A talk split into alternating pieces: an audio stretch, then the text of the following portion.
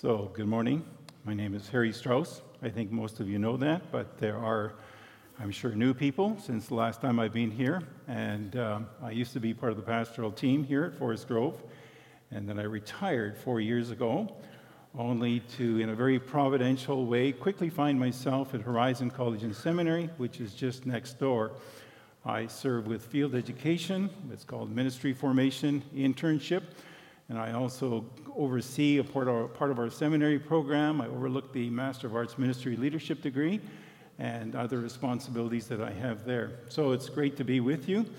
We actually have a number of uh, Horizon students that are part of Forest Grove Church. I'm just going to mention them by name, uh, but we have Sarah Shinman. Uh, she just graduated, was up here on the pulpit here, uh, was that last Sunday or the Sunday before? Uh, her husband Connor is a grad. He's here at Forest Grove too. Alexis Shinman, she's here, a sister. Ashley Power, she's here. Tyson was up on the platform here playing the drums. Drums, yes. Okay, that's what you're playing, Tyson. uh, Luke Fuglerud, who is behind one of the screens upstairs here. Uh, Grace Ford, I think I saw Grace here this morning as well. And we have a couple of part time students at the north side studying on the seminary side. So we actually have at least nine students that are connected with Horizon that are part of the Forest Grove ministry and uh, largely uh, very much involved with the ministry that's happening here. We also have today Tyrone Dick. Tyrone, if you could just stand up for a moment. Tyrone is just a recent grad from Manitoba, but lives here now in the city. And he's, uh, all right. And uh, he is our um, ambassador for the school. So if you have any interest in studying at Horizon, especially at the college level, Tyrone's the guy to see right afterwards on the other side of this wall right here. So we are in, thank you, Tyrone. So we are in the Lord's Prayer. I think most of you know that. If you're visiting today for the first time, that would be new to you, taking a phrase at a time. And I have been assigned the phrase, Forgive us our trespasses as we forgive those who trespass against us. So let's recite the Lord's Prayer. It'll be up on the screen, and we're going, we'll go, we're going with the traditional version, but here it is You with me. Our Father, who art in heaven, hallowed be thy name. Thy kingdom come, thy will be done on earth as it is in heaven. Give us this day our daily bread, and forgive us our trespasses, as we forgive those who trespass against us. And lead us not into temptation but deliver us from evil. For thine is the kingdom, the power, and the glory forever and ever. Amen. Uh, we're working primarily from Matthew chapter 6, verse 12 is where this phrase appears, where the Lord's Prayer is there. And um, those of you that would read the original version in Matthew 6, you'll see it's for give us our debts. If you were to go to the Gospel of Luke, it is forgive us our sins. But we recited a more traditional version, in part, the Anglican prayer book, and perhaps other traditions as well. And the core idea really is our, of our debt of sin against before God, and also equally at the same time trespasses against, uh, committed against us. So I will be primarily using the language trespasses, though sometimes I might use the word sin or sins as well. I went looking for images related to forgiveness, and so I went to Google Images and uh, typed that in, and right away, the first painting that came up is the one about uh, The Return of the Prodigal Son by uh, Rembrandt. And you see it on the screen behind you. It's kind of a dark picture, but it's the story of the younger son. And uh, he asked his father for all of his inheritance, gets all the money, and goes off to a distant land, distant land and he squanders all the money. And uh, then he comes to the realization, as he's living really in poverty and great humiliation, that, well, things would be better back at home with my dad as a hired hand. And so he, can, he rehearses a confession in his mind. He says, Father, I've sinned against you and against, uh, against heaven and, I, and against you. And so that when, when he comes back to his father uh, land and where his father's living, father sees him from a long distance away and goes running out to greet him and throws his arms around him and kisses him. And, and he blurts out, the son blurts out his words Father, I've sinned against heaven and against you. So, just even in that picture, we have really the message that we're looking at today with the Lord's Prayer. We have someone that's asking for forgiveness, And we equally have the, if we're looking at the human side of the Father image here, we have someone extending forgiveness at the same time. Some have suggested this is the greatest painting ever done. Um, and at the core of it is this message of forgiveness, uh, which is again captured in the Lord's Prayer. Henry Nouwen, those of you that might be acquainted with him, the, the gentleman, he spent hours in front of this painting right here, just meditating on, thinking about it, and implications for his own life. And then eventually prompted him to write a book, The Return of the Prodigal Son, because he just sat, meditated, meditated, and looked at this, you know, and seeing the father's hands on his son and embracing him back and welcoming back. While I was in Google Images, I came across yet another image, if we put that image on the screen as well, that kind of really caught my attention. Uh, it's called The Art of Forgiveness by Tiffany Garside. And I invite you to look at that and think about what does that image say to you about forgiveness? Obviously, on the left hand side, you've got chains. On the right hand side, you've got those chain links turning into birds that are flying with a great deal of freedom. So, as we walk through this phrase in the Lord's Prayer, I want you to be thinking about this image, and we'll bring it up at least another couple times. But the implications of forgiveness and related to this piece of art that this artist uh, captured here. So let's step into the text. The first part, there's a part A and the part B, and the part A is forgive us our trespasses. There's something really striking about this. It's that verb, forgive, is in the imperative. You know what it means? Imperative? It's a command. So, Jesus is teaching his disciples to come with a posture of the imperative in asking for forgiveness. Now, I don't know how that strikes you, but when I first saw that, I thought, oh my goodness, you know, this, this is kind of, that's kind of strong. But, but Jesus is, that's what he's saying to us. He's saying, come to the Father in the imperative. And so, so what it's suggesting to us is don't, don't come to the Father in terms of the prayer with kind of in a casual way. It kind of, there's, there's suggested here that there's something so important, so important to the believer of Christ, that when they pray this prayer, they come with a great deal of assertiveness and intensity but at the same time recognizing we're on very sacred ground here as we relate to the Heavenly Father. So it's not like, forgive us our trespasses. It's, Father, forgive us our trespasses. Forgive us our trespasses. Please forgive us our trespasses. And again, we don't pick that up in the English language, but because the Greek is in the imperative, it speaks about an intensity that we're bringing to the prayer experience when we pray this prayer right here Father, forgive us our trespasses. But some might ask, well, what sins? What debts? What trespasses? I don't know if you've noticed, but sin is not really overly in today. Are you aware of that? kind of, it's a challenging profession for Pastor Reg and I and others to be in. Sin is not really in. I mean, it's really the core of our faith. The cross is at the core of our faith, and the cross presupposes that there's an issue. And the issue, of course, is sin, you know.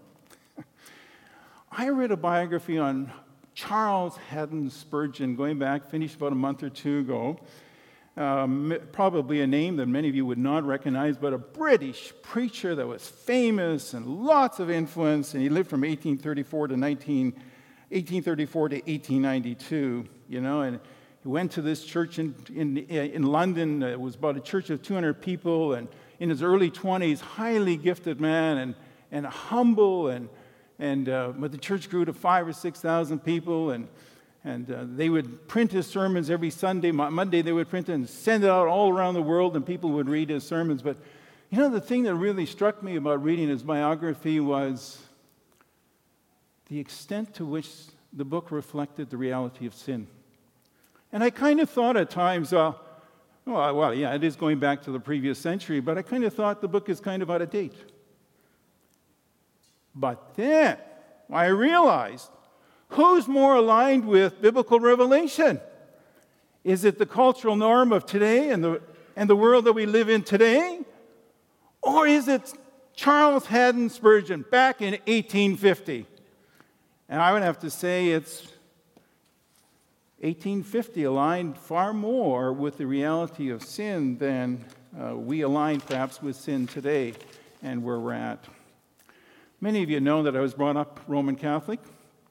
Um, and so went to church basically every Sunday and even more. I was an altar boy, sir. I would be in church Monday, Tuesday, Wednesday, Thursday, Friday, sort of thing, you know. And um, but in the Catholic tradition and other traditions as well, there is a prayer of confession early in the service. And Catholics still do it today, all the time. And, and here's the prayer. It's, it'll be on the screen. I should be on the screen right away. So the prayer simply is I confess to Almighty God. And you pray this out loud, and you pray it together as a group. So it's a, it's a collective confession every Sunday. So think about this.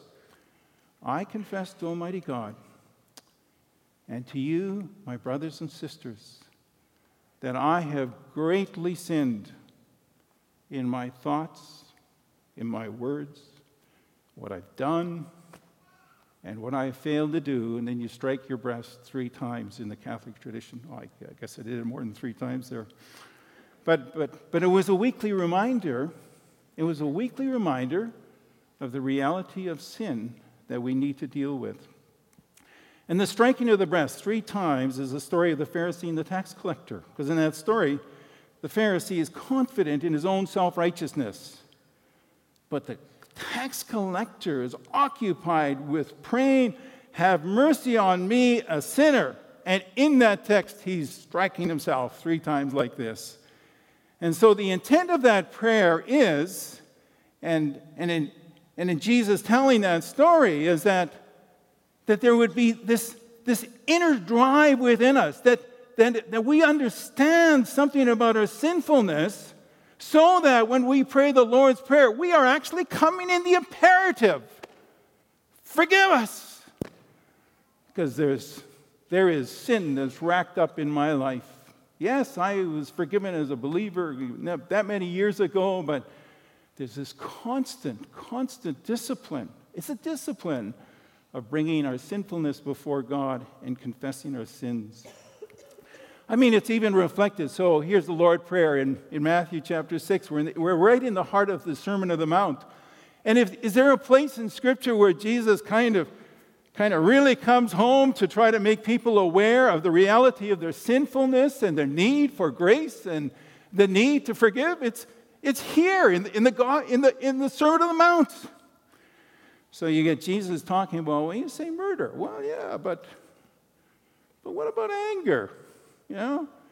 I tell you that anyone who's angry with a brother or sister, well, will be subject to judgment. No show of hands here, but anyone angry this week? okay, we got to show a hand here. I won't say your name. Okay, what about the adultery one?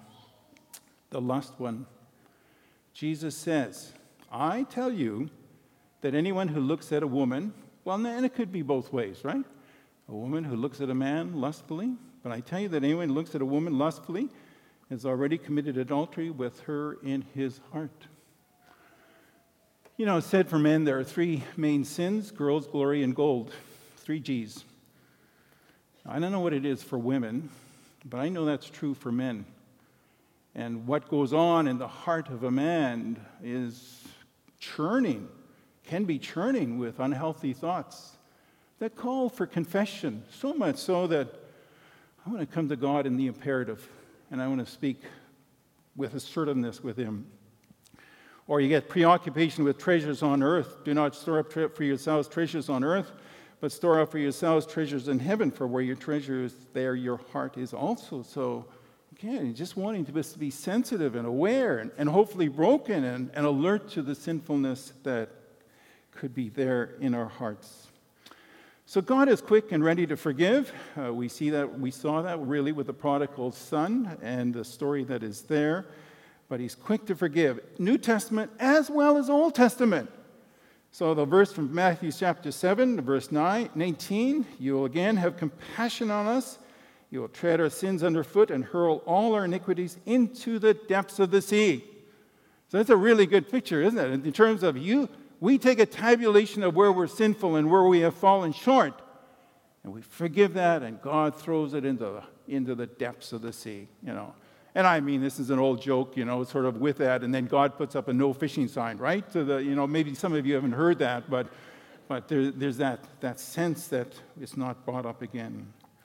So going back to Christmas, I read a biography on John Newton and the author of Amazing Grace his life motto after he became a believer in Christ largely was I am a great sinner, but I serve a great Savior.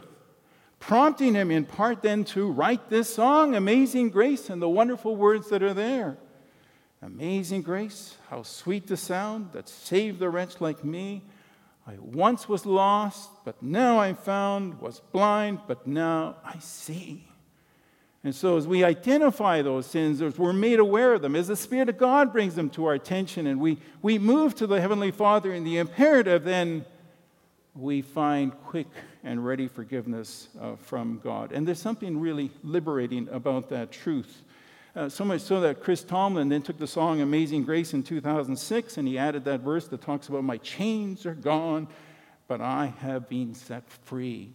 So, if we could go back to this picture about the art of forgiveness again, so that when we are caught in the world of sin and we're on the left side of the screen, and we pray for God, Father, forgive us our sins, uh, we move to the right side of the screen and uh, a sense of freedom and liberty that comes. So, seek forgiveness. But there's more to this phrase. It is forgive us our trespasses, that's part A. But it's as we forgive those who trespass against us, which is part B. As we plead with the Father to forgive us our sins, the assumption is that we are as generous in forgiving those who have trespassed against us. In other words, a forgiven person is really a forgiving person as well. It is really interesting with a prayer in Matthew chapter 6, verses, four, or verses 9 through 15. If we could put that next slide up, please. The only portion of the Lord's Prayer that is somewhat amplified or is amplified is the phrase that we're looking at right now. So if you have a portion of Scripture that is being amplified, what does it say? It's, it, it, it's, it's really saying this is critically important. So, I mean, I have on the screen the full Lord's Prayer, and, and on brackets where our, our verse 12, and forgive us our debts as we have also forgiven our debtors. And then that verse, the only one with the Lord's Prayer, is amplified in verses 14 and 15. So let's go with the next slide. And what does it say? It says, For if you forgive other people when they sin against you, your heavenly Father will also forgive you. But, you know, always, it's always a concern, can be if there's a but, you know? But, but, oh no, what is going to say? It's going to say, if you do not forgive others their sins, your Father will not forgive you your sins. No way. What does this mean? If you forgive other people, when they sin against you, your heavenly Father will also forgive you. But if you do not forgive others their sins, your heavenly Father will not forgive you. In other words, part A of the prayer is dependent on part B of the prayer. You know what it means? It means exactly what it says. It means exactly what it says. You know what it is? It's the parable of the unmerciful servant, which we find in Matthew chapter 18. You know, it's a, uh, it's a parable where Peter asks Jesus, Well, how many times should I forgive? You know, I think he's pretty good. He says, Ah, how about seven times? And Jesus, No. He says, Forgive 77 times, uh, at least in that passage of Scripture. And then he goes on to tell this story. A man owed a king 10,000 bags of gold, which is a phenomenal amount of money.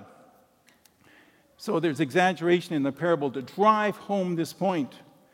So this man, he asks for forgiveness, and the king forgives him. And then the man is all happy, and he goes out, and he comes across someone who owes him, owes him a paltry 100 silver coins, but he doesn't forgive him. And then the king, who hears about this, calls the servant back in and says, What is this? Why didn't you forgive the guy? And so, what the king does is he rescinds the forgiveness, and the guy's thrown into prison. And then you get this teaching from Jesus that says, this is how my heavenly Father will treat each of you unless you forgive your brother or sister from your heart. In other words, part A of the prayer, the Lord's Prayer here, is really dependent on part B. When we don't forgive, we undercut God's forgiveness to us.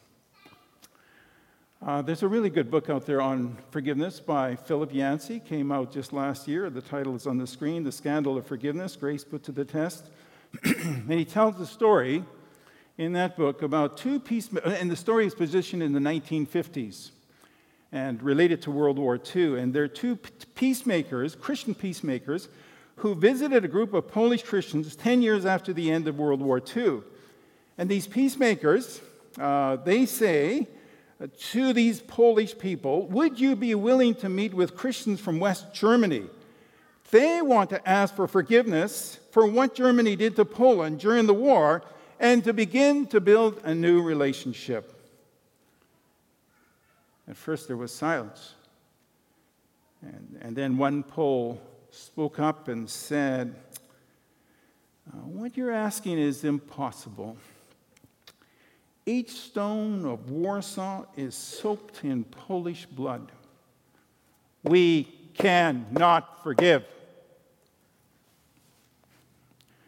You know, sometimes we say stuff like that too. Sometimes we know people who say stuff like that. We cannot forgive.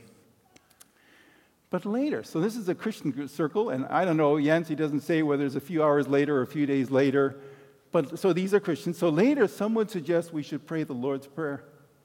And so they begin to pray the Lord's Prayer Our Father, who art in heaven, hallowed be thy name. And where are they going with this prayer?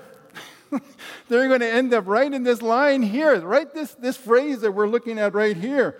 And they get to the line, forgive us our sins as we forgive those who trespass against us. And the Polish guy who really made, who was adamant, and the other ones were with him, were, were literally arrested in the prayer and stopped praying, and others stopped praying because of the conviction in the moment. And the Pole was convicted and, and realized, he realized he said, I, because if part A is dependent on part B, part A is dependent on part B, it, they're, they're connected. Uh, Pole said, I could no longer call myself a Christian if I refused to forgive. And so he forgave, as tough as it was. And, um, and maybe complicated in terms of working out the reconciliations and uh, relational issues, but, but, but he forgave. He forgave. Took the courageous step to forgive. So, like, what can happen when we are wronged and we have a grievance story? And, but what can happen when we don't forgive? Uh, some of the things that can begin to happen is we begin to rehearse the story over and over and over in our minds. Is that healthy? No. We can become bitter. we can become angry. You know, there's, a, there's really another good book out there on, on forgiveness by a guy by the name of Fred um, Luskin. Forgive for good. Doesn't come from a Christian perspective, but he talks about this thing about being angry because of, because of unforgiveness. And he even cites a study from the University of Wisconsin where they looked at this specific question related to heart health. our physical heart. That where there's unforgiveness, one may be more prone to heart health issues. And equally, the flip side of that, if we are forgiving, we are more prone to have a healthy heart. Isn't that, that, for me, uh, when I read that, there was a fascinating study. But, but nonetheless, again, if, we, if, if, we're, if we're there like that pole initially, we, we cannot forgive, we become, can become bitter and angry. We, we can become emotionally imprisoned by the past. And in more pronounced cases of non forgiveness, so imprisoned by the past that the future, unfortunately, is largely eclipsed by the past, which is a awful place to live life because there's so much potential in the future. If we, we could go back to the picture of the art of forgiveness again. Um, if we don't forgive, we're living on the left side of the picture.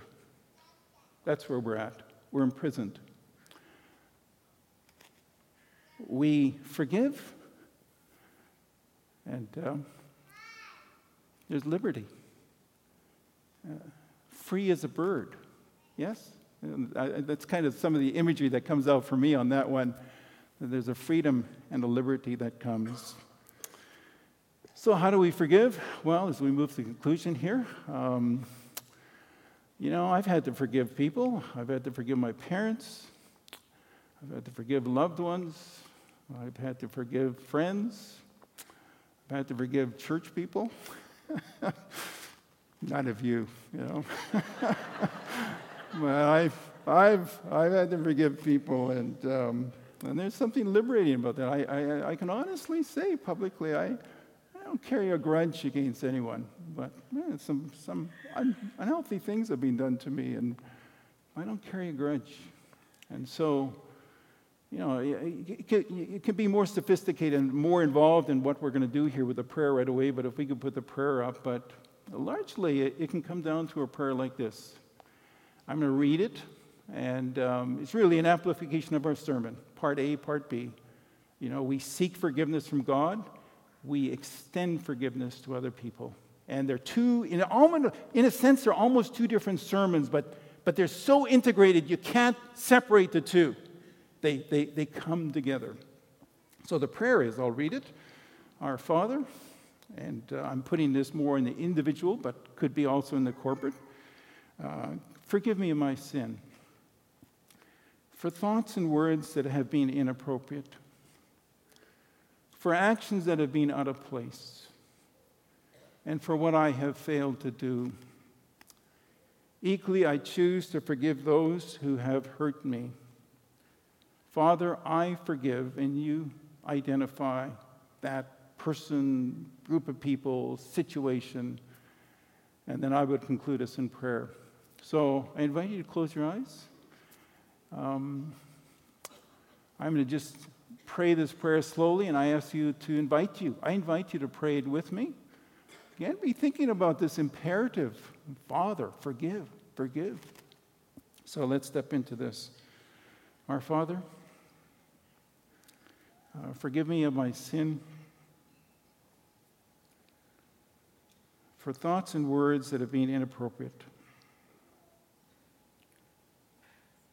for actions that have been out of place and for what I have failed to do. Equally, I choose to forgive those who have hurt me. Father, I forgive, and you fill it in if it is applicable to you. Father, I forgive. Lord God, again, thank you for the message of Christ.